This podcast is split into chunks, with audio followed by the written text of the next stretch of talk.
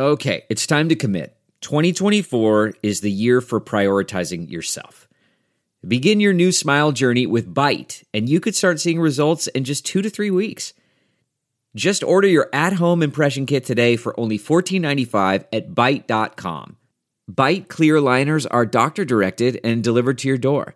Treatment costs thousands less than braces, plus, they offer financing options, accept eligible insurance, and you could pay with your HSA, FSA. Get 80% off your impression kit when you use code WONDERY at Byte.com. That's B Y T E dot com. Start your confidence journey today with Byte.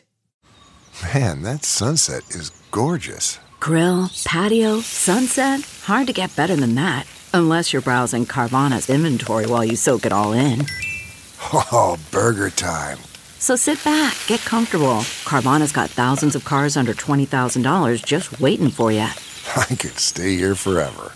Carvana, where car buying meets comfort, meets convenience. Download the app or visit Carvana.com today. Let's sound the alarm. Typical disgusting display. Tonight, we got him. Goldie and the Sultan.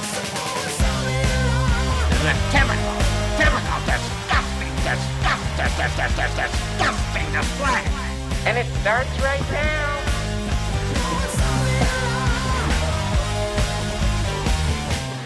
Goldie hit us with the energy again. I've timed it perfectly so that right as the show starts, I've finished my water. Oh. nice.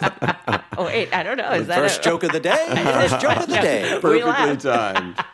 No, I was uh, I, I, last week. You came in with the uh, your flat version of sound the alarm. alarm, which is Yeah, I'll do it. I'll do it again Okay. sometime. Oh, yeah okay. Keep ready. us in, in suspense. Now?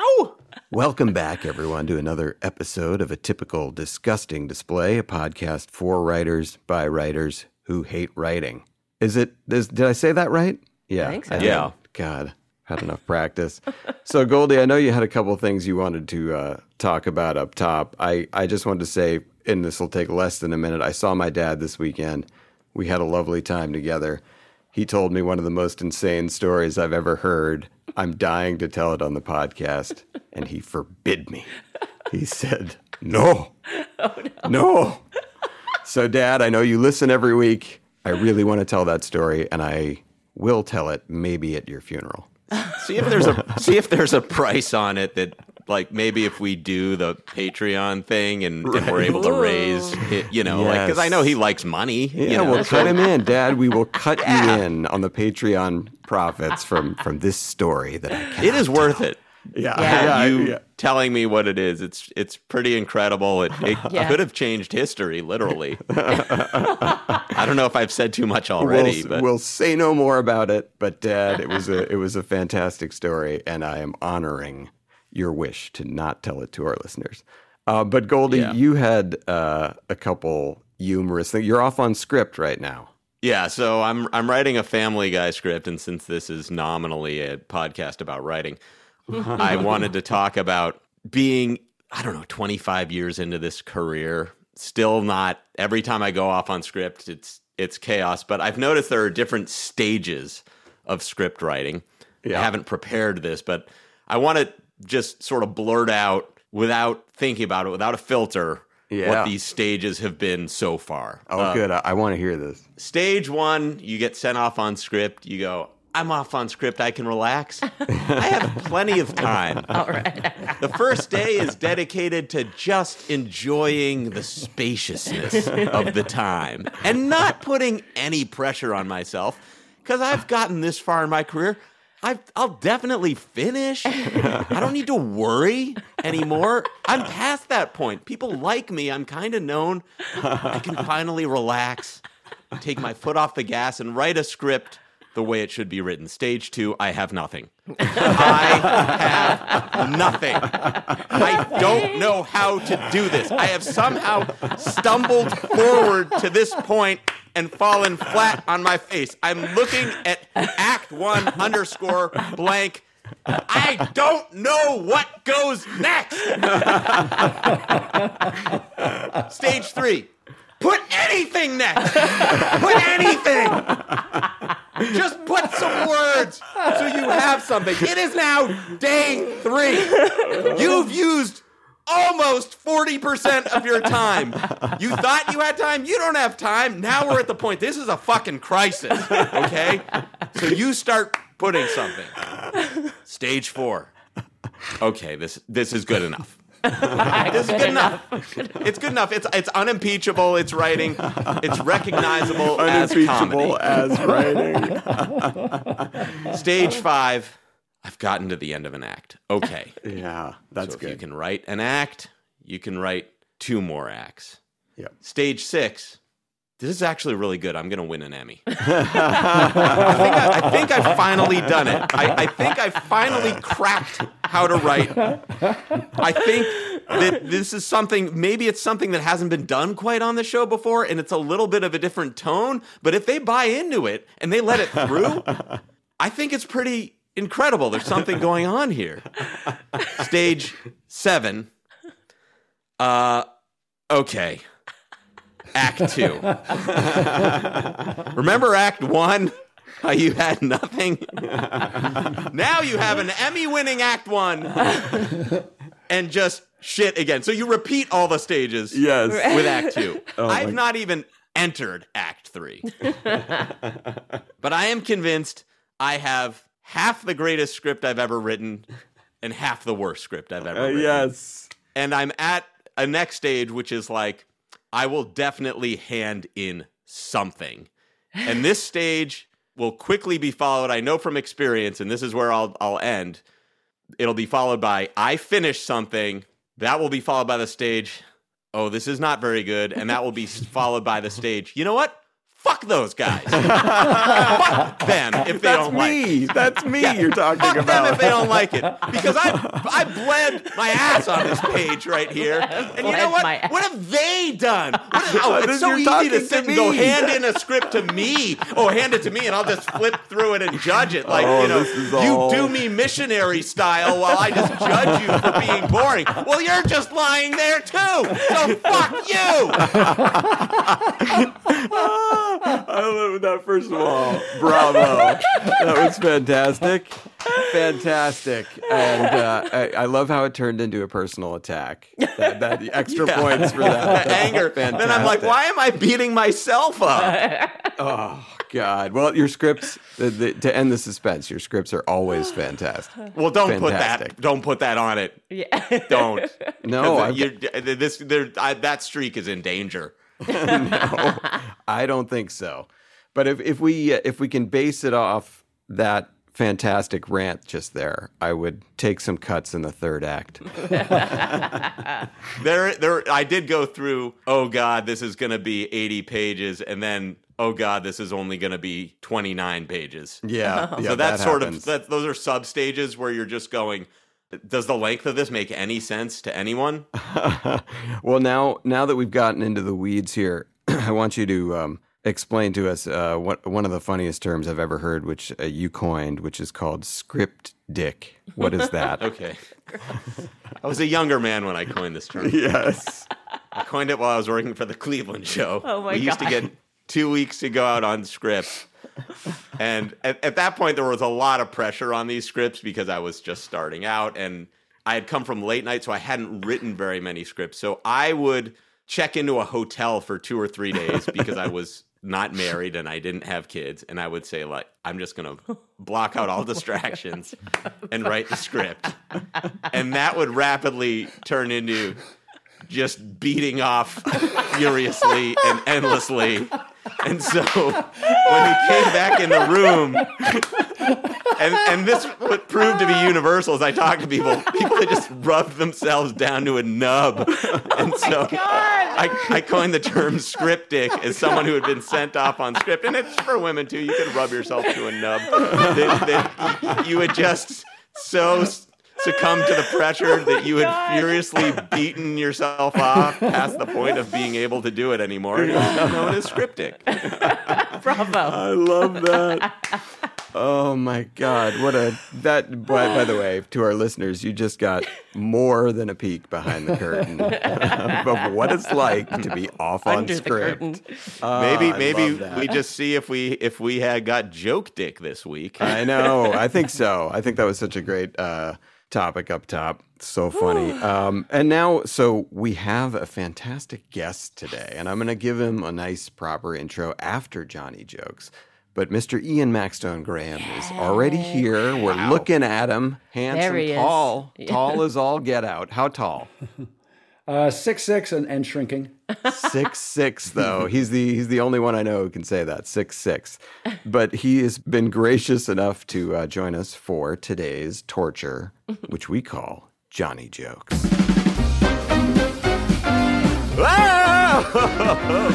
From North Hollywood, here's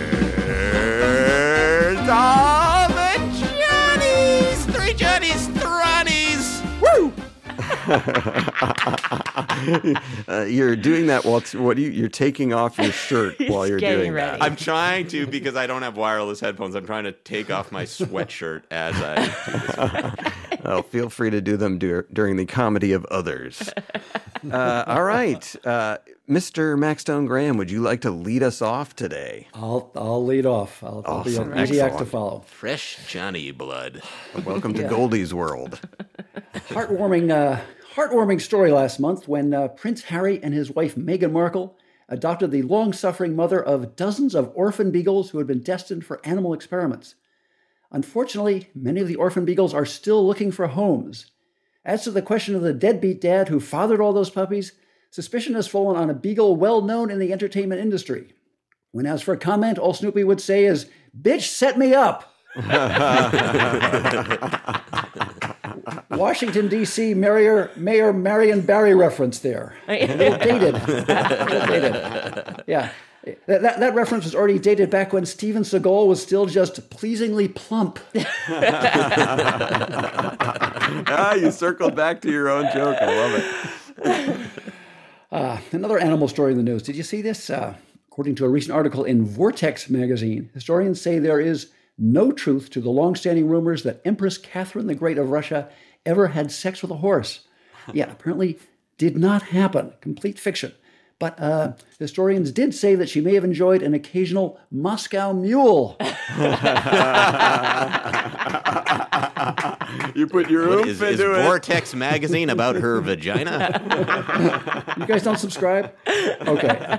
And f- oh, now, JC, you can you can clip there, but I'm going to try a, a Norm joke. Oh, nice. Oh, love yes. Ah, yeah. Yeah, did you see this where uh, one of the guys who uh, chased down and murdered innocent jogger Ahmaud Arbery and was sentenced to life in prison requested uh, special treatment from the judge, saying he was experiencing depression? Yeah. Interestingly, experts recommend a simple trick for avoiding depression. Don't murder a jogger. Oh, very Norm. God. Oh, boy. He's got versatility up top. Those are great. All right. Now we get into the uh, hammock in the middle here. Uh, maybe you heard this. Actress Saoirse Ronan has opened up about her issues with anxiety. Uh, she says she's proud speaking out about something that's previously been a sore subject. Uh, moving on. Uh, here's one that I have no idea. A, a, a Houston man is being praised after he punched a great white shark in order to save his wife during an attack. Uh, experts believe this event may lead to the first ever case of husband toilet seat autonomy. Gets to leave it up for life. These are these are good. Uh, all right. Here's another one of my Witzel sucked. Uh, in the wake of the recent troop call up, thousands and thousands of Russian men have fled to Finland. Uh, the men say their story is just beginning and it'll be over when they're finished. I apologize for all the goodwill I had banked and throwing it all away. Finally, here's a little performance one. Uh, chess master Magnus Carlsen has accused fellow master Hans Niemann of cheating by using vibrating anal beads. This is true. Uh, Carlsen said he became suspicious when Niemann's first move was knight to ooh, daddy likey. All right, Johnny three, take it away, That please. was, that was very good. And here comes trash. Nar. Okay. Never. Archaeologists have discovered a 7,000 year old structure older than Stonehenge or the pyramids of Giza. It's the Rolling Stones rehearsal space. okay. Not young. Hurricane Ian, not not the Ian we have here, but Hurricane Ian is looking like a category 5 and millions of Tampa residents are being ordered to evacuate. But uh, fortunately for Tom Brady, his wife left a month ago. Wow. After all he's done for me. These are all you'll you'll start to notice these are all just celebrity slams. I love it. This is- takes me back to the 90s. Shakira, the singer Shakira, has been ordered to stand trial for tax fraud in Spain and faces an eight year prison term. Yeah, it's not looking good for the singer, as the prosecution has an airtight witness to the crime her hips. I love the hold. That was a great hold. Okay. Uh, you know what? I'm going to do fi- quantity over quality. Palm Springs yesterday experienced the highest temperature in that city's history. It was so hot. How, hot was it? Was it? It was so hot. It got a DM from Adam Levine. Oh, yes. Yes. That's great. That would have been on the show. That- that's Okay. I, you know what? I'll risk it because we can cut this one. Okay, Oh, okay. money. No, I'll, do, stop. I'll do. I'll do a nar. I'll end Ah. up with a nar. There we go. Okay. The Boston Celtics say their head coach, Ime Udoka, had an affair with another team employee and suspended him for a year. That'll teach him to not like sex.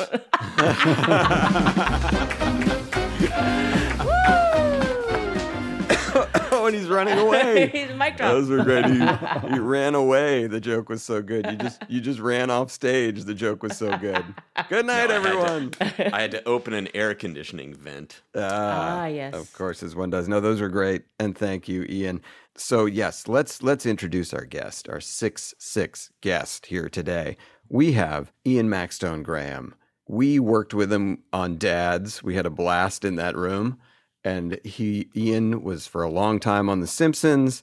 I saw not necessarily the news tucked in there. Uh, of course, SNL and Veep. Ian, thank you so much for being with us today. Welcome. A great honor to be here, following all those incredible guests. the things I learned, the things I learned about The Simpsons from, from Jay Kogen. Literally, all these things I did not know. Didn't know. Really? So cool. Yeah, yeah. Well, Jay Kogen, I think, takes quite uh, a good amount of pride in being one of the originals. He's Yeah. like very clear about like, let me tell you how it was, As and he he, knows. should, yeah. He knows. So, And also a joke machine, by the way. Yeah, Uh, Billy Ray, who you guys know, asked for jokes for a political candidate. He does a lot of political stuff. Yeah. And I said, yeah, I'll try to help you out. And Jay was just a machine. Wow. Just Yeah. firing off fantastic jokes to him. And I just, I, I couldn't compete. He would just like. How badly did that candidate get defeated? Well, we're, I say I think he might be doing okay. that's hilarious. Yeah, that's good. It's funny because Goldie, I describe you as a machine. You're you're also a joke machine. When in those rooms, you just crank out the great jokes, and I I often feel that way. Like uh, when we're sending in jokes for the same thing, I'm like. Jesus Christ. I just got to focus on my game. I can't look at what this guy's doing. the, the, the thing to remember is that the politician had anything at all or any personality, they wouldn't need to ask you for jokes. So fuck them as you send them in. That's as I'm sending my script in, I'm saying fuck those guys. As I'm sending my jokes in, I'm saying fuck that person. you can't even let the compliment like when you when you pour water on a dry plant and it just instantly disappears that's a compliment to you it's like gone on to the next hatred Well, I did. I did, I don't want to. I'm, I'm trying to not to do the thing where I just violently fight the compliment and then it results in 20 minutes of more compliments, and then it appears I just want that, which I don't want. So I just, I now just ignore it. It's okay to want a compliment. It's human. It's human. now, you grew up in New York City, um, happily. Uh, very happily. Okay. Cool. People have different experiences because you kind of grew up in a time where New York was Death Wish, New York. Yeah, yeah. The, the bizarrely misnamed movie Death Wish. Yeah, well, New York was it was really tough. I mean, it was it was tough for a while. You must have stories of getting picked on, dangerous walks home, that kind of stuff. Yeah, sometimes somehow being six six tricks people into thinking that you are tough, which I'm not. but uh, but you can sort of blow past some people sometimes. Um, Yes. But uh, yeah, I, I was you know subways late at night were a scary thing. Yeah. Uh, Yeah. Still can be, but uh, yeah, somehow six six, Six six. y- and maybe you make it. You make it through. Plenty what of it- five foot one guys could beat me up. I'm sure. at, at what do. age at what age were you did you hit your growth spurt? I think uh, I was like already six one or something by freshman year in, in high school. And then, Yeah. and then of course, by the way, like I was a swimmer in high school, and I was grateful to find something that I wasn't a dork at. But you know, when you're tall, they choose you first on the basketball team. Right. And then they have the horrible, horrible letdown when the ball hits your hands and just flies off the court, or you, you chuck and it doesn't go near the net, or you can't you can't possibly dribble, and they're just. Do you know Donick Cary? Do you know the writer Donick Cary? I don't know him personally, but I know who he is. Well, he's a wonderful, funny guy, and he's a, also a very, very good basketball player. I would go to his house and play basketball, and he's like, he's a head and a half shorter than I am, and he could dribble circles around me and basically dunk over me. right. And uh, yeah, so if you're tall, like get good at basketball. Yes, Ian, I'm I'm well aware of the, the disappointment of picking a tall guy for basketball and then the first time they handle the ball, you're like, We've miscalculated. We've wasted our number one pick. And now we're stuck with the dregs and this guy. And this guy, I've been in that game before. Goldie's very scrappy, by the way, Yeah? in uh in pickup basketball. I've seen him play. He's you don't he's the Patrick Beverley of pickup basketball. You don't want him on the other team. He's gonna get in your head. yeah, I love nothing more than getting tangled up with a big guy. if I could spend my whole life just tangled in the limbs of a giant man Let's isolate that quote. as That'll we're both immobilized, that's how I'd getting- spend it. Not getting better. you're, you're kind of putting me on the spot here, Goldie. yeah, he's on his way. So uh, I, I, I- can I, I just want ahead. to tell a brief story about Ian, who uh, is a very accomplished swimmer. You know, now that we've made a little fun of the basketball ability, Yes. Ian's like an incredible swimmer, an accomplished spear fisherman. yes. Um, so one day I, I went to the beach. I met Ian there for breakfast, and uh, I brought my boogie board. I was just going to goof off, and and he said, "I'm going to go for a swim." and first of all, he took off his shirt, and the beach stopped. Everyone just turned slow mo because he's he's built like a colossus, and then he dove into the water, took two strokes. And was over the horizon and I didn't see him again until this morning. and that was three years ago. yes, So we made we made a little fun of the basketball, but you put this guy in the water. yeah. Talk about that, Ian. How did you first get into swimming? And because you are amazing at it, legendarily. I, you know, I was I was not very good at sports ever, and then in freshman year at Trinity, uh, the coach saw, I think, basically saw how big I was when I was just swimming in the pool at, you know, PE, just like the sort of minimum Yeah. that you had to do for their phys ed requirement, and said, think about being on the team. And then I, I, I I was a quick study, and I guess started, you know, getting fast times very fast, and Yeah. then.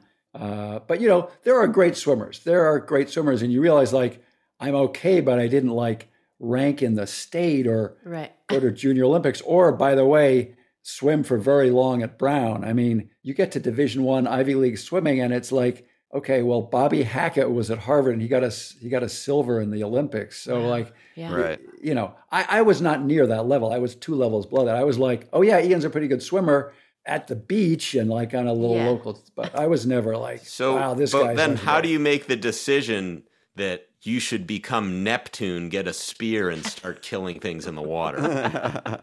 You know, I just I was always I think I always wanted to fly. And when you and when you oh. when you ah, that's dive when you free dive, it's kind of like you're flying. You know, you're you're hovering and you're like 30 feet whatever above the bottom, then you can kind of swoop down and it's kind of like you're flying. And then like, oh, there's stuff here you can eat and you can shoot it and that makes it much more exciting. Yeah. It's like it's like a lot of people like to take a walk in the woods, but if you have a rifle and shoot a deer and bring it home and feed all your family for months, that's even cooler. Plus, you got the walk in the woods. So it's that kind of thing. Wow. Wow.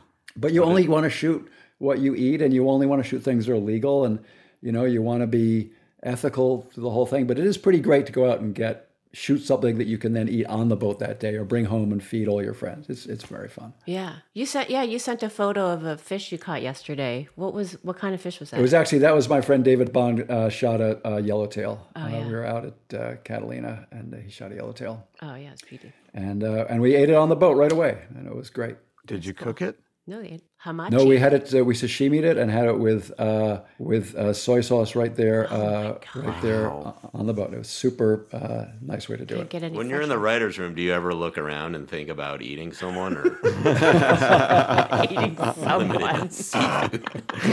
yeah, I'm going to be wearing extra baggy sweatshirts around you forever. Um, so uh, I don't want to show off my hot body. I wanted to bring up something uh, before we get into uh, the writing stuff.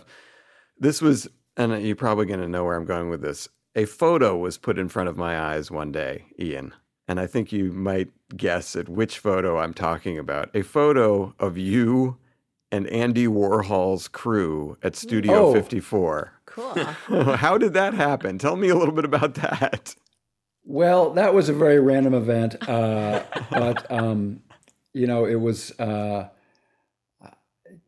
you're in New York. You sort of a certain bunch of kind of preppy guys, uh, and Yeah, Robert Chambers. you Chambers. get in and, and somebody knows somebody and uh, and it, uh, i just happened to randomly then walk onto that bridge which then moves so it's then isolated from everybody else and i hadn't quite realized that all these famous people are on there but i did see a million strobes going off so i thought wow I, my picture's probably being taken up here with like Liza Minnelli, Andy Warhol, Steve Rubell, Diana Ross, uh, Reggie Jackson. Oh, And it was just it was it was a Zelig moment. I didn't like hang with these people on a regular basis. It was Uh, just but you looked like a you somehow fit in. You somehow fit into Well- that crew.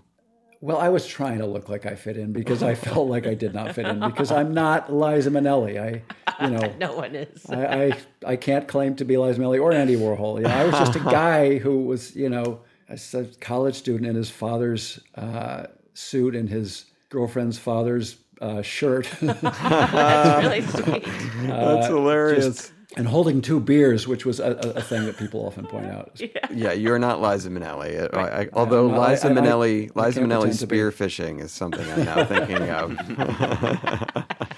Delve into the shadows of the mind with Sleeping Dogs, a gripping murder mystery starring Academy Award winner Russell Crowe. Now available on digital. Crowe portrays an ex homicide detective unraveling a brutal murder he can't recall. Uncovering secrets from his past, he learns a chilling truth. It's best to let sleeping dogs lie. Visit sleepingdogsmovie.com slash Wondery to watch Sleeping Dogs, now on digital. That's sleepingdogsmovie.com slash Wondery. CarMax is putting peace of mind back in car shopping by putting you in the driver's seat to find a ride that's right for you. Because at CarMax, we believe you shouldn't just settle for a car, you should love your car. That's why every car we sell is CarMax certified quality so you can be sure with upfront pricing that's the same for every customer. So don't settle. Find love at first drive and start shopping now at CarMax.com. CarMax, the way car buying should be.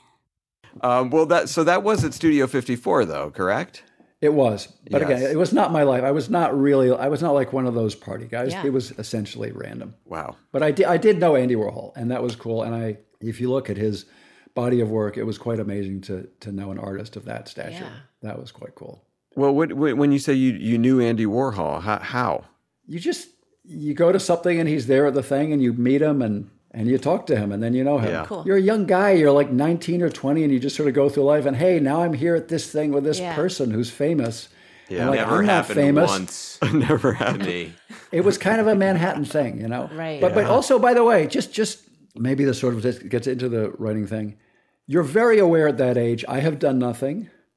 I kind of like the idea of being a writer, but like I was obsessively reading like my heroes, you know, Tom Wolfe and and all these mm. great writers and you know Plimpton and just oh, maybe I could maybe be some kind of journalist and and being obsessed with that world. But like I'm a you're a nobody at that point, right? And you and will I ever be anything?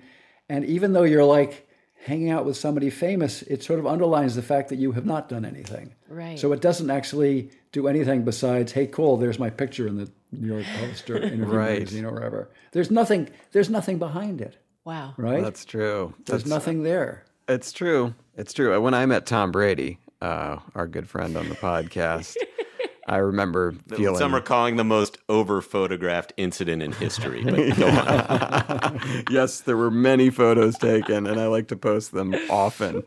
Uh, but I, I kind of went away with a similar feeling of like, Jesus Christ, I'm never, I'm never going to be like this guy. Right, but you brought something to the table. Like you weren't a random guy who bumped into him. You brought jokes and your history as a comedy writer to the table, and that great joke that he then told. Like, so you gave something to Tom Brady. I did not bring anything Exactly. to the table. I was just a guy. I brought, I brought two beers. I brought two six dollar beers. I beers. bet That's those. what I brought. I bet those two Oh, here we beers were more appreciated than our jokes. oh, you went a different That's way. not what I hear. but that's good. I'm glad you went that way. I thought you were going to say, I bet those two beers were more than Alec brought to that to that movie. Um, anyway, so Studio 54. Now, you, the, the the idea that you hung out with these guys all the time that's debunked. That this Uh, Yes, was a no, random uh, no, you can no longer bunk it. Take it off. Take it off the bunk. Unbunkable. It's a non-bunk event. Um, so what? T- how did you make the leap to writing? What was your first job? What was your entree into the world? Well, I, I got very lucky in that I was living uh, in uh, Los Angeles on the floor of uh, Billy Kimball's apartment. He was working on not necessarily the news. Oh, right. I was working as a, a photographer, kind of, for Gamma Liaison. I was going to photo school in Santa Barbara, commuting up there. Wait, Gamma Liaison was that Tom Gammel's photo company? Uh, it was Gamma Dash Liaison. Oh, it was, Gamma it was an old- it was Liaison. it- Okay. They've been bought by Getty Images, but I would shoot. They would send me to San Diego to take pictures of a 90 year old marathon runner, and then they'd run them and just like random stuff. Was not making a living doing it. I was going to photo school at Brooks Institute of Photography. I did not know what I was going to do next. I had had a job in Riverside, California, on a newspaper, and that's why I ended up in Hollywood. Right. And then Billy said, uh, and I'll never forget the moment. He said, uh, "Well, we might have an opening at uh, Not Necessarily the News." And I said, "Okay." And I wrote like seven sketches because he would bring back, you know, the packet of all the sketches submitted every week. So I kind of had a sense of them. And I'd written sort of funny stuff in high school and college. And uh, so I wrote seven sketches, and they brought me in, and they gave me a job. And then, like, wow, I'm not a copy editor on a newspaper anymore. I can make typos and not be yelled at. I'm look at me now. I'm writing for Stuart Pankin. was that was that a fun? I mean, your first job. It had to be a blast. I mean, did you enjoy that? Yeah, yeah, but I felt a lot of stress. I, I think I still had, I, I, I think a little bit of imposter syndrome they talk about, and also uh, it was hard. You like you either have an idea for a joke or you don't. I didn't have a good work ethic, so I, I found it, I found it, uh, you know, challenging. It is. It takes a while to get comfortable as a writer. That was it. Was sort of the Daily Show of its time, right? The, not It necessarily. was very. It was even more sketchy. It was even. It was all sketches. So there was some stuff at a news desk, but it was a lot of very short little sketches, really blackouts they used to call them. It was based on the Great English Show, not not the nine o'clock news, which had Rowan. Was Atkinson. Conan there when you were there? No, And he was there after gave me. Okay. But I, I sort of met Conan and Greg, who were back then a team. Greg Daniels and Conan O'Brien were a writing team, and when they they came out, I, I knew them, and uh, I met George Meyer basically because he he wrote there for a little while. A lot of people came through there. Mike and Al were there. Mike Reiss and Al Jean, who were then Yeah. played a huge role in my career, and who are sort of my comedy gods, who had been at National Lampoon, who had written a huge amount of of Airplane Two, who had been amazing on the Harvard Lampoon. You know, uh, Right. so so a lot of people that I had always admired is like now, well, I had the same job as them, so Yeah. all I can do is not measure up. Right. I love I love the Airplane 2 shout out in there because I do feel like that movie gets overlooked. People talk about Airplane uh, rightly as one of the great comedies of all time, but Airplane 2 is a very funny sequel. Very funny. It's a really funny sequel, and they did an amazing job. And I think they were like 20 and 21 when they did it. Wow. I mean, they were they were wonderkins, uh, and and I was an honor to work with them. You know, for the first time of many. Uh, that's that's great. So, how many seasons were you there? One. Oh, One perfect. Did not last. Did not last. That's all you need sometimes. Let Yeah. go. Let go. Discontinued. Asked to le- kindly Yes. asked to leave. If, if there were a sound effect that expressed someone not being somewhere anymore, I would hit that sound effect. they, they brought in Jeff Probst, who said, "Take your spear and go." Give me your torch. Um, so, where did you go from there? What was the next uh, job for you? Because I, I saw you walk past me a lot at SNL when I was sitting there. Oh, you were there at the Uh, same time? We overlapped briefly. Wow. Um, but you had, Uh, there was something in between. Yeah, there was something in between. Uh, the thing that was significant was, uh, again, Billy Kimball was the host of a show called uh, Clash, which he created with Tim Disney, which was on something called Ha TV. Yeah. and it was it was a very funny game show, and I was the producer, head writer on it, and we had uh, amazing writers. Uh, my brother Guy, we had Steve Tompkins, who later on went to uh, The Simpsons and, and became a good friend. We had uh, Doug Petrie, who became a great writer and director. And we had Bill Oakley and Josh Weinstein. Wow. And Oakley and Weinstein were amazingly good writers. Apparently, they tolerated my somewhat manic bossing of them and, and dragging people in on Saturdays. And Oh my God, you were one of those. For a game show. we had a deadline. Yeah. We had a deadline. everything had to be true. Everything had to be funny, and everything had to be done in a hurry. Yeah. And uh, actually, when I got to The Simpsons, Bill Oakley held up. Uh, he, he had saved a memo from me, and I just I, I can't believe my name's on this. I I'm very embarrassed, but it said basically from now on, everyone needs to come in on Saturday. For the moment. You can not come in Sundays, but we'll keep you posted. Oh, And like, what a dick! What a dick! Whoever's name at the bottom of this, never hire them, never work for them. I love that you're owning it, though. It's big of you. Now, tell me a little bit. But but let uh, me say, we we yeah. got a cheers from TV Guide on this. Oh. That's huge. no That was huge that- then? To me, that was huge. that was huge. congratulations. Then. That's like a retweet from Mindy Kaling. If you- Yeah. yeah, yes. about the equivalent.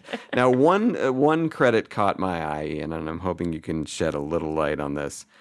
The Motown Revue with Smokey Robinson. Oh yeah, yeah. That Wh- was a was super fun job. It was. Um, I was writing a lot with a guy named Ron Richards, who's a legendary uh, uh, comedy writer, and especially known among stand-ups as a guy who punches up their jokes. I- I'll talk to him about him a little bit later, but he he and Jimmy Brogan would go on Sunday night to Jay Leno's house, and they would work with Jay on his material for Jay on Monday night on Carson. Yeah. And as you may remember, Jay on Monday night on Carson destroyed. It was great. He destroyed. He had an amazing monologue, and Ron was one of the guys. Now that does that's not his whole career, but he was known very well among comedy writers as being a legend. And he was a guy I would say that I learned comedy writing kind of at, at the feet of of Ron Richards. I really just I, I worshipped him, and he and I worked on this show, the Motown Revue. Featuring uh, Paul Mooney and Arsenio Hall as writers, Wow. and uh, getting to meet like every legend in the business, getting to meet you know every every great Motown singer we got to meet and, and write jokes for them. Writing jokes for um,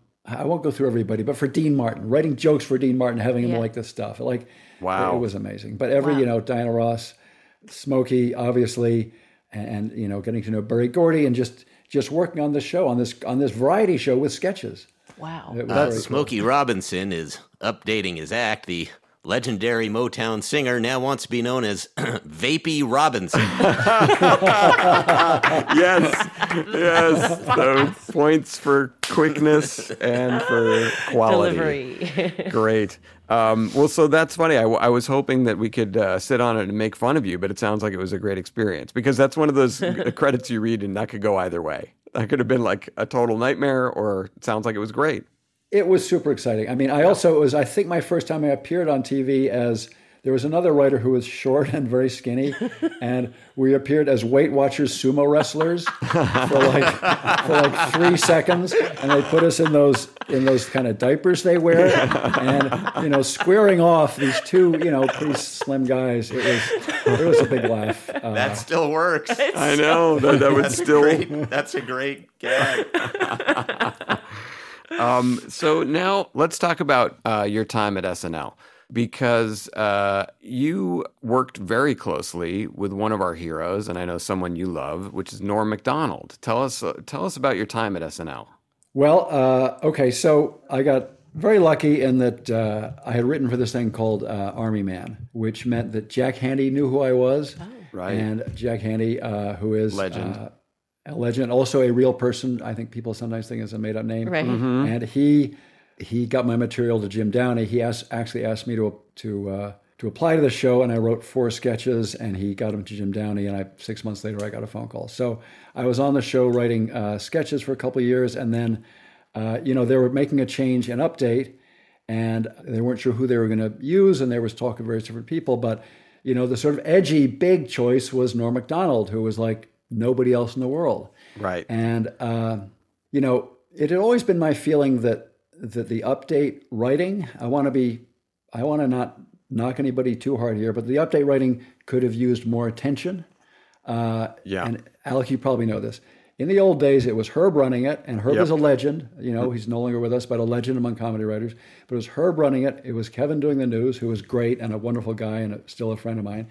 And all of the writing by the writers basically got done by Herb and Kevin during the week, or they had this thing called the update breakfast, oh. where they cook some eggs and bacon on Saturday morning, much earlier than you want to get up. And essentially, if you didn't have any sketches in and you felt terrible for not getting a sketch in, you would show up Saturday morning and there'd be a big stack of like AP wire black and white photos. And you just go through them trying to write something. And that was where most of the writing happened. And I just, so I associate that with like eating too much eggs because you're sort of, you know, anxiety eating and going through these things and like desperate, like I don't have a sketch in, so please let me kill an update with one joke so I can feel like I, I Yeah. Yeah. have, you know, some reason to be on this show and in this in the writing credits. That's interesting. I did not know about that breakfast. yeah, there was, it was the update breakfast. There was their own. They had their own typist. There was this whole little thing, and I, I always felt that like there should be a little bit more sort of run up to that. Like, how about Tuesday, Wednesday, Thursday, Friday would be a good time to do some joke writing. Yeah. so now, Crazy. Uh, I also thought that, and I just want to say this nice way possible, that Herb and Norm was not a great fit. You know, I agree because Norm was a newer voice, and I think Herb was so well versed and perfect for the comedy voice Yes, that had yes. come before. Yes, and again, a guy who has written more more great jokes for TV than I ever will. So, so you know, Les Majesté there for um, for Herb Sargent. Yeah. But but I basically decided to help Norm and to take over Update, and I had the blessing of of Lorne and Jim. I did not have the blessing of Herb. Right. of- Yeah. And it got um, really all of the conflict. There was never any conflict with me, me and Norm. It was all between me and Herb. And it was, I didn't like it because I didn't dislike Herb at all. I just wanted him to let me help Norm be Norm. Right. And Herb did not like that. And it, it got kind of heated between us. Um, but he's no longer with us. The man's a legend. I'll Yeah. leave that at that. Yeah. But I did do a bunch of stuff with Norm that I'm still very proud of. We we worked very hard to hire uh, another outside writer, and we hired also, sadly, no longer with us, Drake Sather, Oh, right. uh, who was a legendary comedy writer, died by suicide. Exceedingly sad. He was a classic Norm writer. He kind of looked like Norm. He spoke like Norm. Super good looking, super funny, and a great Norm sense of humor, and wrote great jokes for us. We also reached out to um, freelancers, and Norm and I wrote checks outside of the guild, probably a guild violation. We would write checks to various people who would send stuff in because I'd rather lose 75 bucks. We were splitting at 150 bucks, you know, per joke. I'd rather lose 75 bucks than not have a great joke on update. Yeah. So we were writing these like personal checks to people. I'm sure it's an IRS violation uh, those jokes. If David Goodman's listening, he's irate right now. You can't Yeah, yeah, I'm done. Oh, he's at the door. Uh, um, anyway, moving on. well said. But uh, anyway, also there was a thing, and I, I I, I want to just jump back to, to Ron Richards just to tie it all together. Sure. He would go with Jay to the Comedy and Magic Club on those Sunday nights, and Jay would try out his stuff for the next day, so he could field test it. So instead of just like uh, what what the, my writers came up with is funny, he could know how it, how it went. Yeah. So I would go with Norm to Caroline's, where Mike Sweeney, I think, uh, on one night a week, kind of had r- ran a show at Caroline's. You know Mike Sweeney from Conan, Of course. uh, and he would let Norm go up, and we would go to uh, the comic strip, and Norm would go up there and try the jokes out. So he would hit rehearsal. He would hit he would hit dress with jokes that already we knew what people were going to uh, think of them, and we you know we already made some selections. So anyway. I threw myself into this job. I stopped writing sketches, you know, with rare exceptions, and I just was like all about Norm all week long. Yeah. And also Xeroxing news stories and passing them out to people all week long. So we're not waiting for Saturday. So we're like, so we've hit it, and by Friday night, we've got a strong bunch of jokes. We've tried them out at, at Caroline's, and like we're ready to go. It's a much And better was- system. Yeah. So you started it's so much that. better now. If you look at the credits, well, yes, I mean, Yeah. There's like I don't wanna take credit for too many things, but yes. now. Yeah. which is a great way to go. Yeah. Which have more people, and also update has become more uh, elaborate and stuff. But Yeah. there's one other thing I want to say, which is we wanted to make all of the people who would do update features feel like Norm wanted them to be there, that they weren't an intruder on, you're getting in the way of my jokes. And Norm loved them being there. And I think a lot of, you know, Sandler coming on it, you really felt a click there with Norm. Yeah. And again, he also had that with Kevin. I don't want to take that away, but Norm was really, it felt like this was Norm's team a little bit. And that was, all those things were to me like one of my two or three great working experiences in my life was That's was that experience with Norm. It was really it was fantastic. And just like in the cab rides with Norm, long cab rides, like going from club to, to club, like hanging out with him and just talking about the jokes and talking about comedy. Like I will treasure those forever.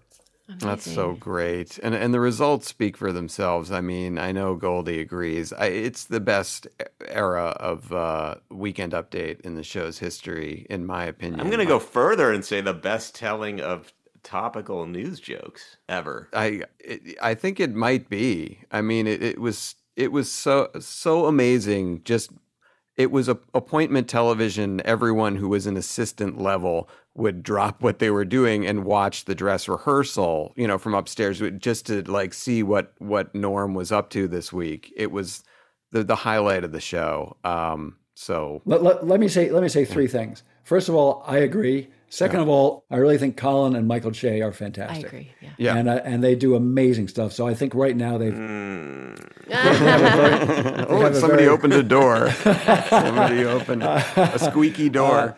Also, Downey Downey was in charge when I when I stopped doing it.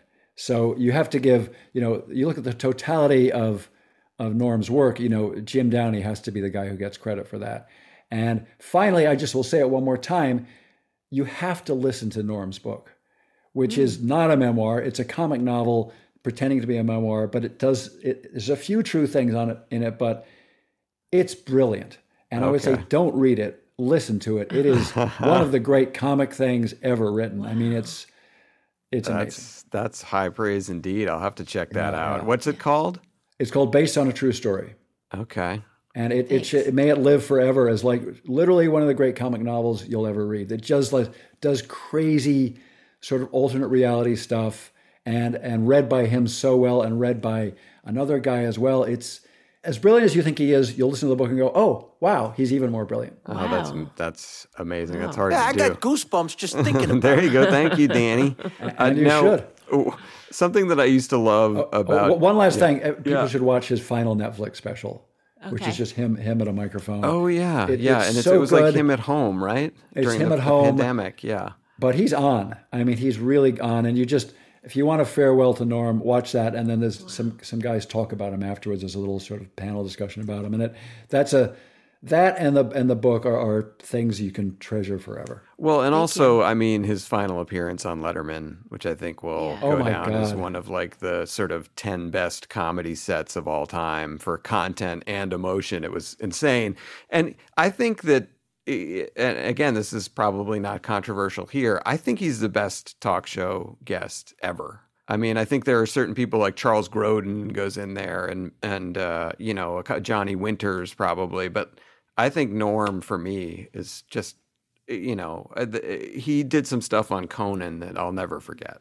Yeah, yeah. The the him and Conan, the, the electricity between those two is that was just it, it couldn't have been better. Yeah, and he was that way. With, got he was that other. way with Dave too. He had his own Yeah, thing with yeah, Dave, which was He really uh, did. amazing. So good for him. Yeah. And he he had sort of a thinly veiled disdain for some other talk show hosts, which I found also entertaining and amusing. um, but one last thing, because we love to talk about Norm all the time, and we have a Norm expert here, so why not shake it all out? Yeah. One of the things that I really used to laugh at watching Norm do dress rehearsal, and even sometimes the show itself, is when a joke would not go well and he would give that look that could kill off off camera. Was he ever looking at you like I argued with you about this joke and I was right and you made me say it? But that's that's what the subtext was there, right? He was like, "How dare you, person Oh. off camera, make me say this joke?" Oh, I think yeah, I think that was me. I think you're right. That was me for the, for the first for the first seven episodes. Yes, yes. Oh my goodness! If looks could kill, he Yeah. was so great at that, so thinly veiled. But also occasionally he would commit to a thing that didn't get a laugh, and he would do it. At, he would do it at, at air. So uh, you know, God bless him for that. Yes, yes. All He, he was well- not thirsty. He liked to laugh, but he was not thirsty. Right. That's a probably a good quality, one that I do not uh, recognize in myself. Um, so now let's get into the the uh, main course here of The Simpsons. How did you end up there, and, uh, what was your experience like there?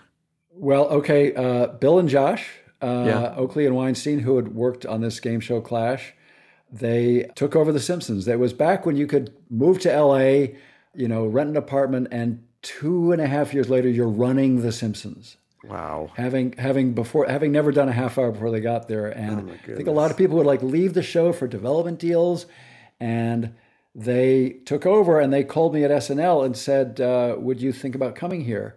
And I said, "Well, let me finish out the year with Jim, and then at the end of the year, you know, I wasn't going to leave Jim Downey and and that cast and and my fellow writers, but then at the end of the year, a lot of people left, and it seemed like." Well, this is a time to go, and Jon Vitti kind of persuaded me that it was a, it would be a good uh, good place to work, and and then I, you know, you land at this very intimidating place where you walk in a room with, you know, George Meyer and Ken Keeler and Brent Forrester and and Dan Greaney and Greg Daniels and Bill and Josh and Steve Tompkins. I'm like, oh my God, like what an intimidating bunch of people. Like, will I ever get a joke in? Right. Did you did you have to submit a half hour script because you hadn't No. done half hour at that point, I, right? I, I never did. It was it was that thing of Bill and Josh had worked for me. They forgave me for the memo, and, uh, I and know. they wanted me to come out there. Amazing they did that. Yeah. Well, And uh, God bless them. Yeah. So had you written a half hour script at that point ever? Uh, I had written just to date me. Uh, I had written a spec Cheers a long time ago, oh, cool. uh, and uh, it, you know, my agent at the time said, "Yeah, that's fine. I'll write another one," and that was my. No, I think I wrote other sort of random things. I guess I wrote a, I wrote a spec Moonlighting, and I wrote a spec. Awesome. Oh, here's the dumbest idea. My friend wrote a pilot. Ron Richards wrote a pilot I really liked, and I thought. I think this will get picked up. I'll write a second episode. and so I wrote a second episode of a show that didn't exist. But, but okay, but horrible career blunders aside, I will say that like when in doubt, write shit. yeah. Like when in doubt, just do more do more writing and like write stuff that no one's going to read. Write a million sketches that that suck. Like write write 20 things that are no good and then the number 21 will be good. So on the one hand, I'm Great embarrassed to have, to have done dumb stuff. On the other hand, it's like I was writing, I wrote a lot of stuff. You know, when I got to SNL, I'd written many bad sketches on my own at home. So God. Great advice. I know it is. It is. I wish I could heed it. I hear it. I recognize it's great, but, but I'm you've just written a million things. Yeah, you, you're, Yeah. you're you're on the trolley. Yeah, He's been around when things were written. there you go. Writing adjacent. Uh, Lin Manuel Miranda might say, "The room where it happened." Let me say, I have read your guys' drafts. I, I, I saw the, uh, you know, and again, beat up on dads all you want. I love the room. I love the show. I love being in there. And you guys wrote some quality drafts. And I, That was this man. I could go on about that, but but both of you know from both of you, I saw like amazing, like oh, we can put this on TV drafts, which not every show comes up with. Because some shows, let me just very quickly say, at The Simpsons, you can hand in, you know, uh, the LA phone directory, or you can hand in a great script, and they will both go through the machine, and it will come out as a great script. Yes. At Dad's, itself, we didn't really have the time or the manpower to put everything through that kind of a hopper, so scripts kind of had to come in good. Yes. And there's a higher standard. And again, nothing against legendary Simpsons writers and legendary Simpsons scripts, but you didn't feel colossal pressure to like, people are going to read this and it better be good. And I was amazed to see like TV ready scripts on that show. Oh, that's Goldie. Say say what you're going to say, Goldie. I can see you Yep, with that's, some. that's that's what everyone says is that dads had a higher standard than the Simpsons. there he is. Again, again, we had many great writers. We had a Yes. rewrite process that, There- that went there's a through things over machine. over. We didn't have Yeah, the there machine. was a machine. We did, we Uh, did but have the machine. I often compare Goldie to, uh, in my mind, uh, I'm sure Goldie will remember this. Uh, you remember Earl Campbell in that game where his jersey was like basically ripped off his back for the whole game? He's still running guys over. I feel like he was handed the ball like 45 times that game. That's what that's what you were on dads. It was just like just keep giving Goldie the ball. and how does Earl Campbell walk now? He can't. He cannot. He can no longer walk. He has script dick permanently. My dick has paid the price.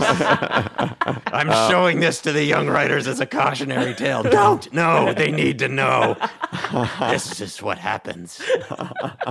So, Simpsons fans who are listening now uh, may actually recognize Ian because you are a character in a very famous episode. Tell us a little bit about how that came to pass. Okay, I was there on a six month uh, tryout. Uh, we agreed I'll just go there for six months, see if I like it. Uh, toward the end of it, uh, I get called down the hallway from uh, the, the writer's room down into Bill and Josh's office. And like, you know what's coming, right? Yeah. It's like, br- br- bring your playbook. Right, like, right. This is it. like, cardboard box, you know, lamp, picture of family, Barber pole. loaf of French bread. Of course, we for go. some reason.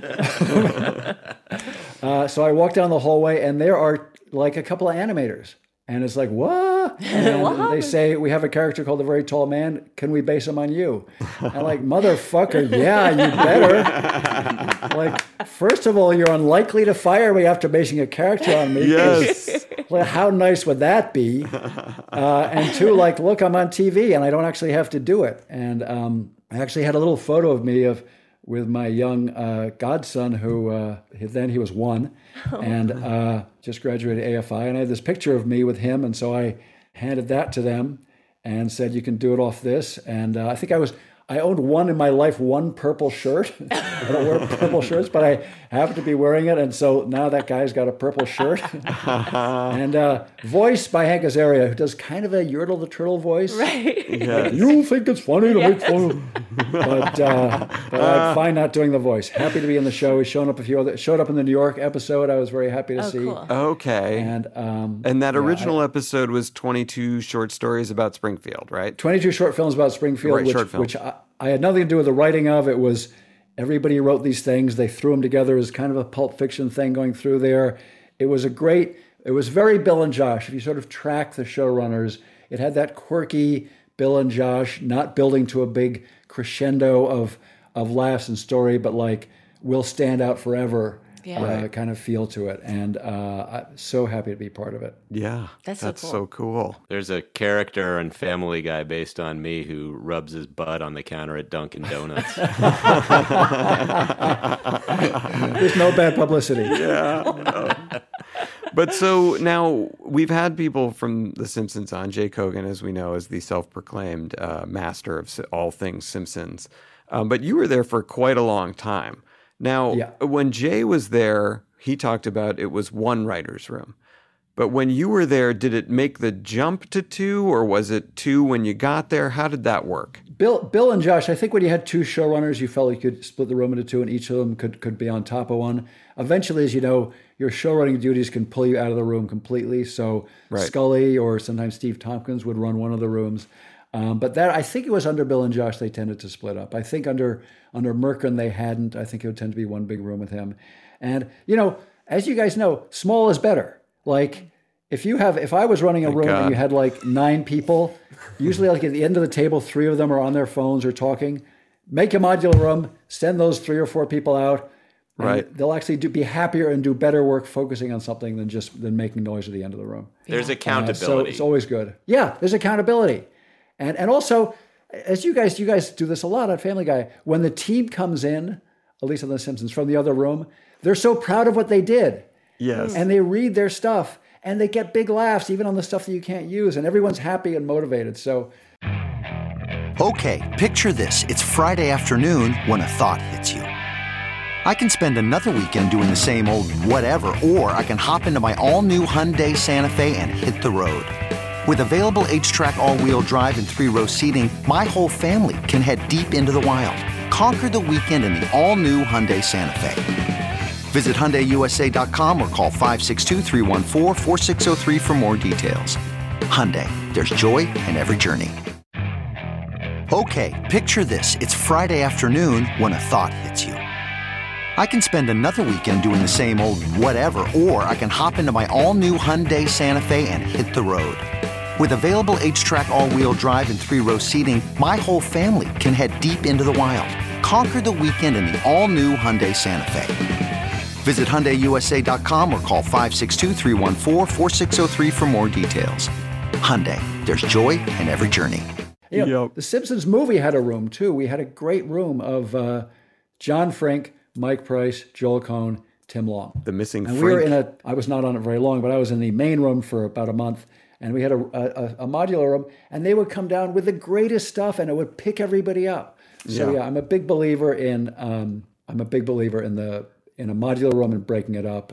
It's- 5 five or six people is a max. I've I've seen that go both ways, as as, as has Goldie. Sometimes a room comes back in, and it's such a spectacular failure that that's its own form Yeah. of a pickup. And also, there's this phenomenon uh, on Family Guy. It doesn't happen anymore, but there's probably a five year stretch where sometimes a room of five or six people would come back to the main room, and one of them would be holding a guitar. And it got very exciting. You'd be like, "Oh, they, Yes. they wrote a song! like we get to hear that. That was always fun." And literally, the jokes would come down to us.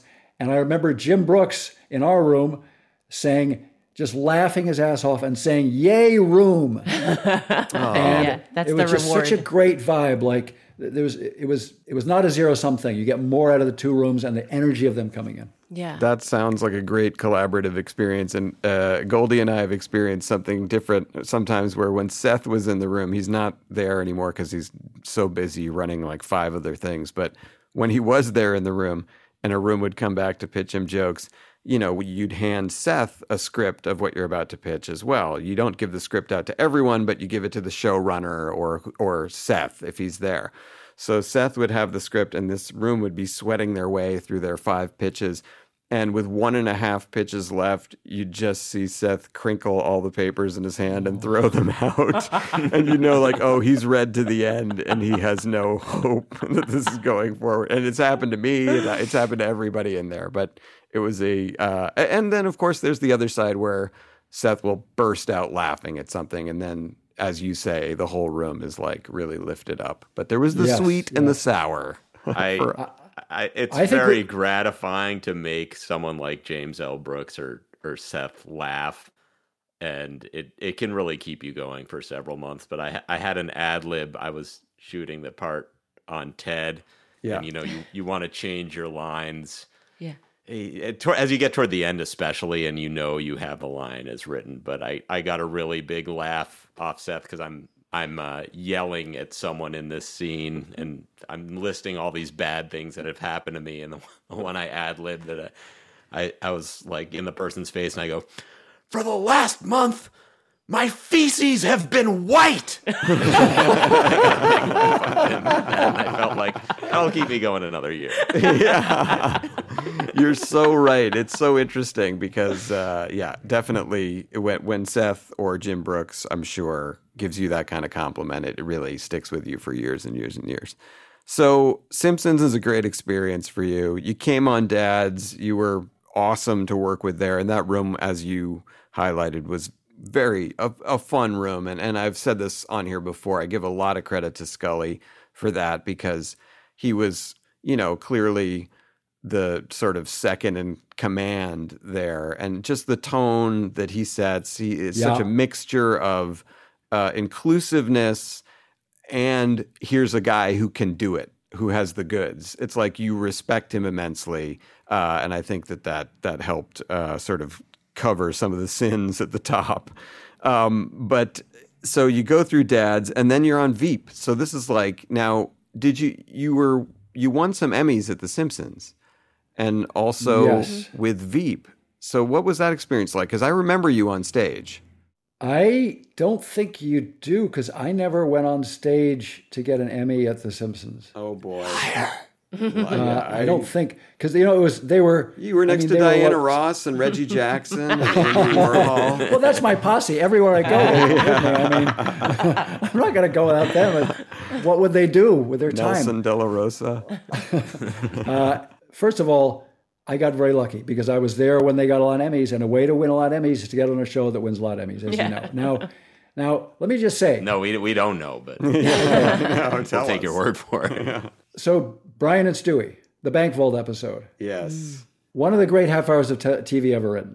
Oh yeah, Gary. should have been an Gary Emmy winner, Janetti. right? Gary Janetti. Yeah, Gary Janetti. Yeah. Like and and not like not joke bag great writing, although lots of jokes, but like writer sitting down. As far as I could tell, watching it, writer sitting down and having a brilliant idea and being like a fucking playwright. Yes. Like writing, like writing, waiting for Godot, but better, but good, Right. watchable, like not endless, and I want to walk out. Um, Right. Like, like a great version of a two-hander. Like that should have been an Emmy winner, but Simpsons was an Emmy show from from the beginning. It was the kind of show people thought about. Right. And some shows people don't think about, even if they do great work. L- let me say a very a very quick digression, which can cut right out if we're too long. But I just for a while they did juried Emmy nominations, where you would go to a place, you'd go to the Academy, and you'd watch stuff in a room full of people. Right. And and they'd listen to the laughs, and then people would vote afterwards on what should win. And um, Two and a Half Men was up, which is Oh. not a show that we ever would associate with with great writing with winning an Emmy.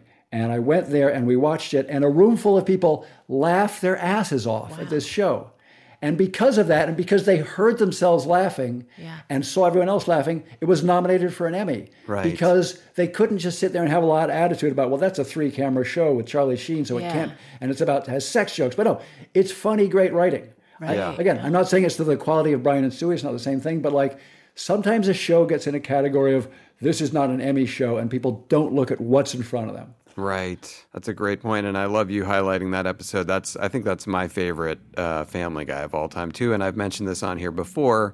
Gary Janetti wrote that, and usually, as I'm sure you know, on The Simpsons and on Family Guy, a script comes back, and even a even a script that's in great shape goes through a number of changes. This was the only script I can remember where nothing was touched. Like Gary turned Wow. that in, and it was exactly as aired. Like Well- literally nothing was touched. So all credit to Gary on that. And yes, that is a, a fantastic episode. People should study that episode. People should should get a copy of it and study it. Like you want to write a good half hour, they should study that. That's a good point. Go back to Veep. All right. Yeah. So let's talk a little bit more about Veep. What was your experience like there? Because, God, that was a great show. And just people loved it. Critics loved it. And I feel like writers also loved it. Yeah, yeah. It, it was, uh, you know, it was always a great show. I think when uh, Dave Mandel, who was a guy that uh, you certainly knew back at SNL, I worked very closely with there. I think when he took over, it got even better. I think the jokes were faster uh, and sharper, and I think uh, I think this the stories track better. And I think and and uh, and again, all credit to Armando Iannucci for creating it. But I thought that Mandel turned it up, and also they they stopped shooting it in Maryland, which I think was uh, a lot easier on everybody because. Uh, show business is in Los Angeles, and it's an ideal place for a TV show to be Los Angeles. So they moved it to Paramount, and that was easier on everybody. And uh, they had an amazing season five, and uh, with Mandel, and then God bless him, he brought me on for season six and seven. And uh, yeah, I was very happy to be in that room with you know those amazing writers and that cast, uh, you know, all of whom are your favorite people, like Yeah. you know, Julia amazing, Tim Simons amazing, uh, Matt Walsh amazing, everybody's amazing. You know, Clea DuVall amazing. Sarah, like again, I don't want to start leaving people out. Sam Richardson, everybody was great. Every character was your favorite Yeah. character to write for. That's And, uh, awesome. I will say it was kind of a unique show because we think about multicams and single cams, and weirdly, even though you would call that a single cam show because there was no studio audience, Well, there were days that we had seven cameras going. and Wow. you also had an audience because, in the sense that you had all the writers sitting there on the set waiting to see if the line got a laugh. And if not, they're rewriting it and you're, you're going to go again, just like we did on, on Dads or on any other normal three, three camera. So it's interestingly kind of a hybrid that, like, everything had to play. And if Video Village you know, if it didn't get a laugh, Video Village had to come up with new jokes or have written new jokes the night before to be ready for that spot. So it Yeah. really it had that intensity of every single every single line must be good. And if if Julia just like no, that's not playing, you know, even though you don't get the, the audience feedback, you get the kind of general crew cast sense of whether it's playing or not. Uh, that's and I feel like that's what people think about who are not in, in Hollywood and in writing is is a big part of of writing. So it's interesting that you and I, Goldie, I know on your shows that you know when you're when you're shooting a live action sitcom, that's a lot of what it is on tape night. Is you you have to be ready to keep to keep pitching in those moments. That's the most fun thing, in my opinion. It's of the whole job. Yeah. Because it's the instant gratification, and then you get to play hero ball a little bit. if you're if you're the person who gets it in, you get a little shine on you for for ten minutes. It it feels awfully good to get that. I remember um, Steve Hely and I got a joke in, and I remember it was on a very very tense night, and I remember it was the last time I felt good that night because mm-hmm. it was election night. Oh. Ah. Ah. And we were simultaneously shooting an episode where where Selina Meyer goes to Georgia to help undermine to try to corruptly undermine their election to the Republic of Georgia.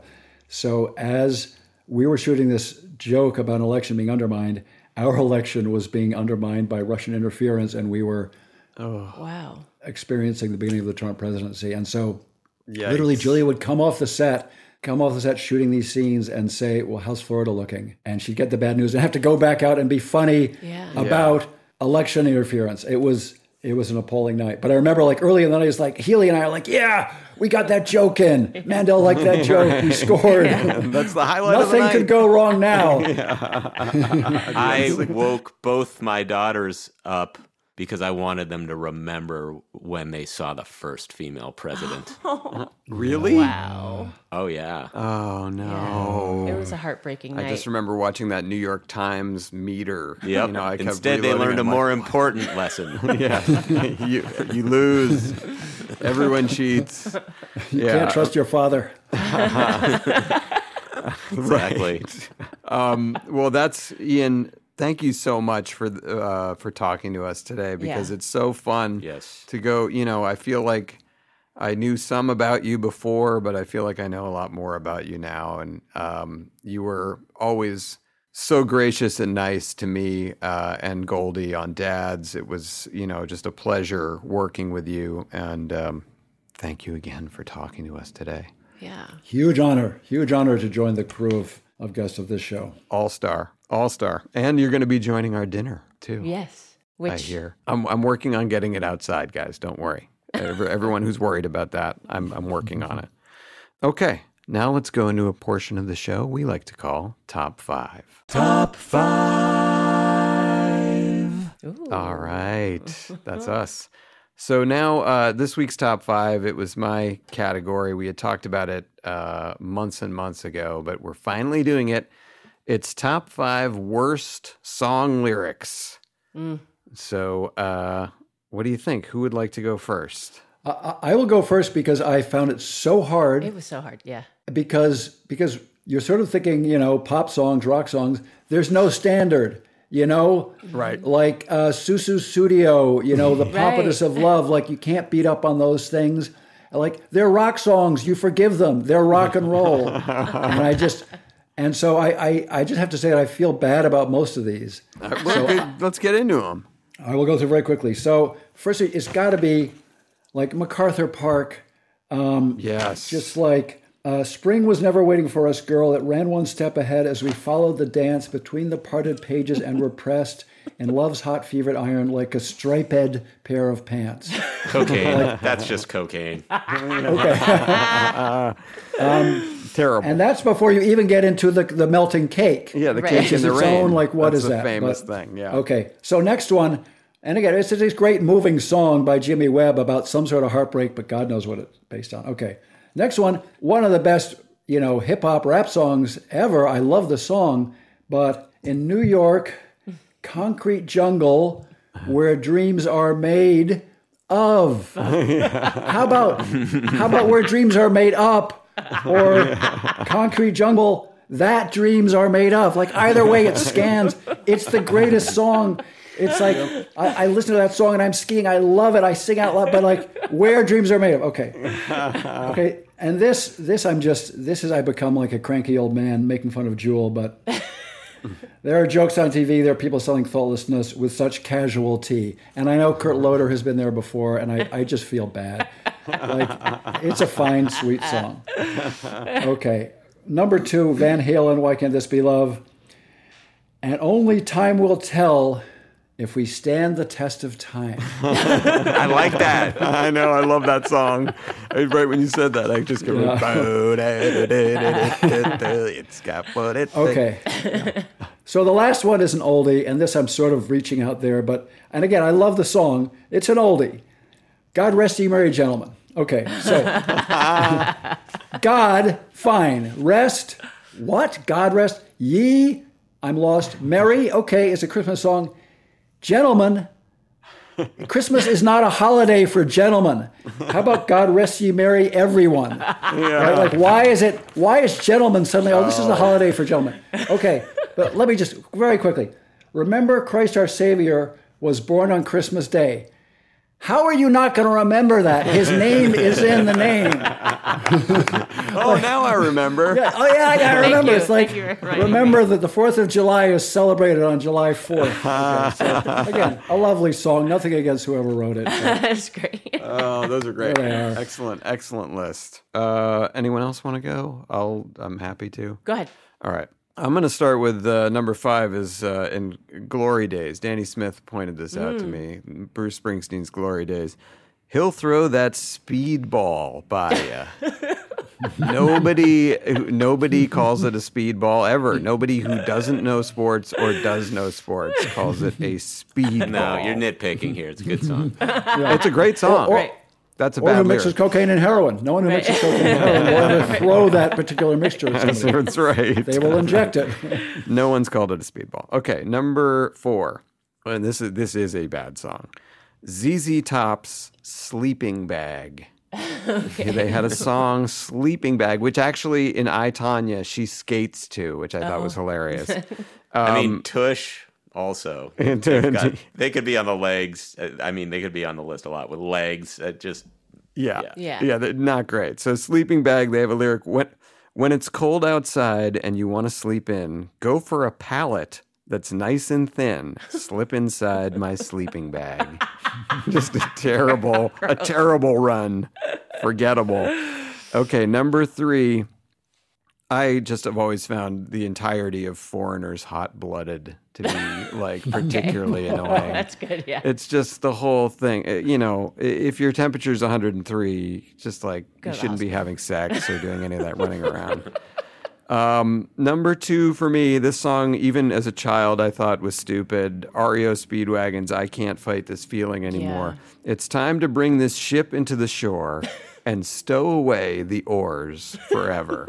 and first of all, Ian will be with me here. Ships are larger vessels. You're not bring, sculling them into shore with oars. Yeah, it's not going to happen, people. Yeah. To, to stow away the oars forever is just short sighted. You're going to need those again. and then number one, and this is an oft talked about song, We Didn't Start the Fire. Hmm. There's just a lot in there. In particular, the juxtaposition of the assassinations of Martin Luther King, Martin, uh, John F. Kennedy. With rock and rolla cola wars, like somehow that was the that's the thing that sends him over the edge. He gets very animated when he sings about rock and the JFK and Martin Luther King thing is kind of whatever down here, but the cola wars he can't take anymore. Yeah. That's it. That's it for me. Goldie, do you want to go or should I go? Yeah, I'll go. Okay. So I, I took the assignment a little broader, and they're just the, the songs overall were bad, and within Sure. them they're bad. But Good. Um, number five and number four of a similar ilk. Number five is Black Betty because from the, the Yes. second you start singing, you're in racial trouble. Yeah. Whoa, Black Betty. Okay, you, you've already. Don't. No, Whatever you're saying, just stop. Don't say it. You should not start a song by yelling, Whoa, Black Betty. What if it was, whoa, Black Betty, she's wonderful. Whoa, Black Betty, she's wonderful. Nope. No, okay. just- and and by the same token, uh, John Mellencamp's Pink Houses. You hear some guitar chords, and then the next thing you hear is, "Well, there's a black man." Okay, no, no, we don't need to talk about him. You certainly don't. We don't need to observe anything about him. You should just just keep that to yourself. Great observation. You're in trouble. Uh, number three is the Who's "Boris the Spider." Oh yeah. just an awful, awful song. Yeah. I, I don't. I won't even go into. Um, number two is is one particular lyric in the Rod Stewart song "Maggie May." My love, you don't need to coax. that might be Yeah. the worst written sentence ever in the English language. I mean, that's just appalling. And the, and the worst song, I, I would say one of the worst songs ever, and the worst lyrics at number one. Thin Lizzy, the boys are back in town. Oh, but what the fuck are you talking about? Why did they leave? Why should I care that they're back? Why, why did you tell them I'm downtown? I mean, if I want to see them, I'll go see them. Uh, that that that woman who slapped Johnny, why did she slap him? What, did he do something to her? Should Johnny be arrested? And then we're going to Dino's Bar and Grill. Do we need a reservation? The blood will spill. I mean, the whole thing. I don't. I don't care about the boys. if I, wanted to go see them, I'd go to where they are now. How many boys are there? Are we talking about like three people or like fifty? Like, what the fuck is happening? I love that this gave this bit an outlet. Yes. Yes. oh, great list. Yes, very good well, list. Well delivered. Um, okay, so my number five. I feel like a lot of these songs people like, but these are just I when I looked at the lyrics um, from "Pour Some Sugar on Me." Love is like a bomb, baby. Come on, get it on. Living like a lover with a radar phone. I don't even get it. Looking like a tramp, like a video vamp, demolition woman. Can I be your man? it's like all of it's really bad. it's so bad. Awful. Um, this one is from Miley Cyrus's "Party in the USA," which I actually love this song. Good song. But um, it, there's so many bad lyrics in it. But the one in particular that really gives me the heebie-jeebies is um, like, "Who's that chick that's rockin' kicks? She's got to be from out of town." Just everything like rockin' kicks just makes me want to barf. Okay, Yeah. So number she's, wear- she's wearing shoes. yeah, she's wearing sneaks. Yeah, um, instead of like stilettos. Um, number three, this is a, a song's personal to me. Knee deep in the hoopla, sinking in your fight. Too many runaways, eating up the night. Marconi plays the mamba. Yeah, and I was actually a, one of those runaways in the video. So I know. we should love that. JC was in the We Built This City on Rock and Roll Yes, music video. yes, Ian, and- just in case you didn't know. Okay, number two. Da do do do da da da da is all I have to say to you. That's I mean. And then my number one, uh, this one I made fun of so often that it became like part of just something I said all the time. I'm so 3008, you're so 2000 and late by uh, Fergie from the Black Eyed Peas. Boom, boom, boom. Oh, she's a serial violator. Oh, those We've are had awesome. words with her before. Great list. Okay, so what do we have next week? Who is it? JC? me. Okay. And um, this is also a familiar one for the three of us, uh, which we just never did. It is top five horror movies. Oh, I love it. Love it. Already done. I'm already done. See, I I've don't thought about this many, many times. I know. love it. Love it. Um, all right. Something else I love is we're going to end this show like we always do on a high note.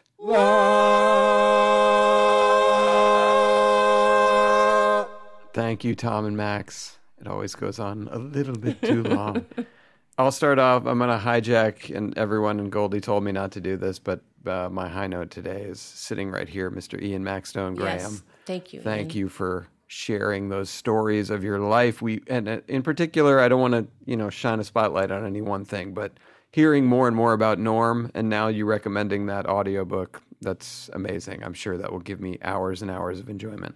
Yes. Uh, so happy to do it. Uh, I mean, what can you say? I, I was honored to work with that guy.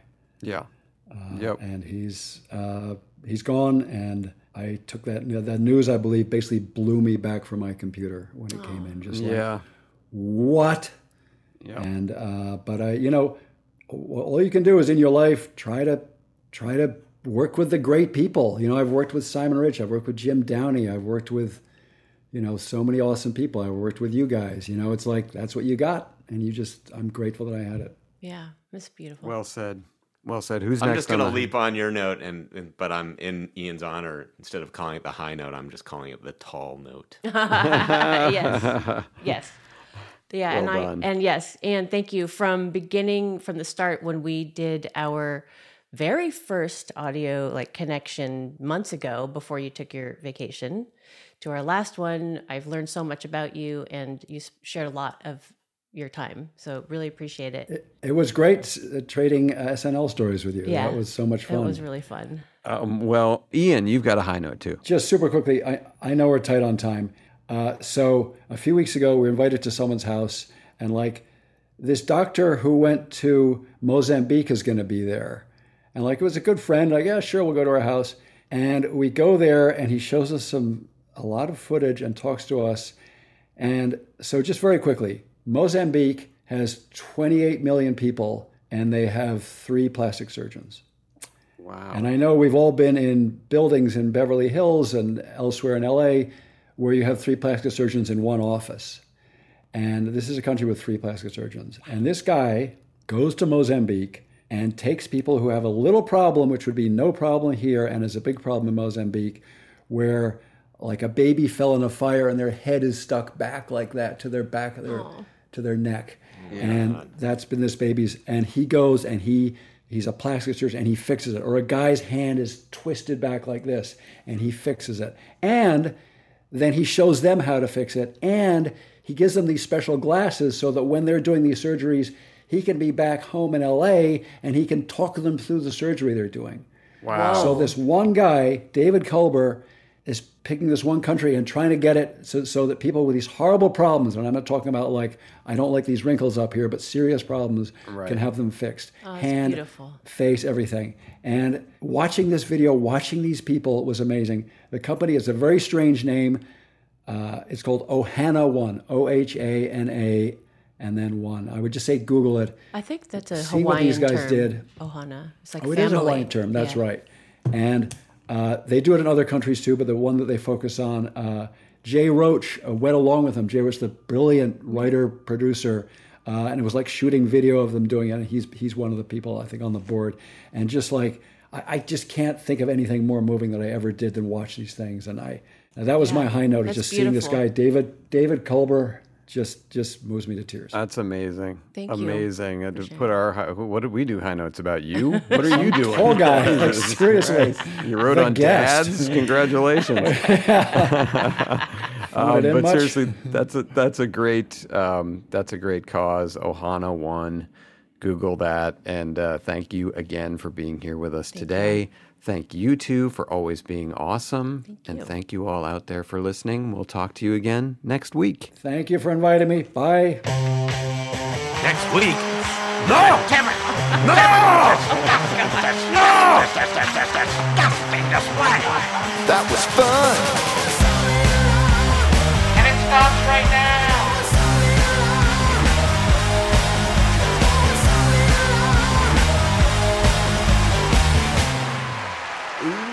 Daddy likey.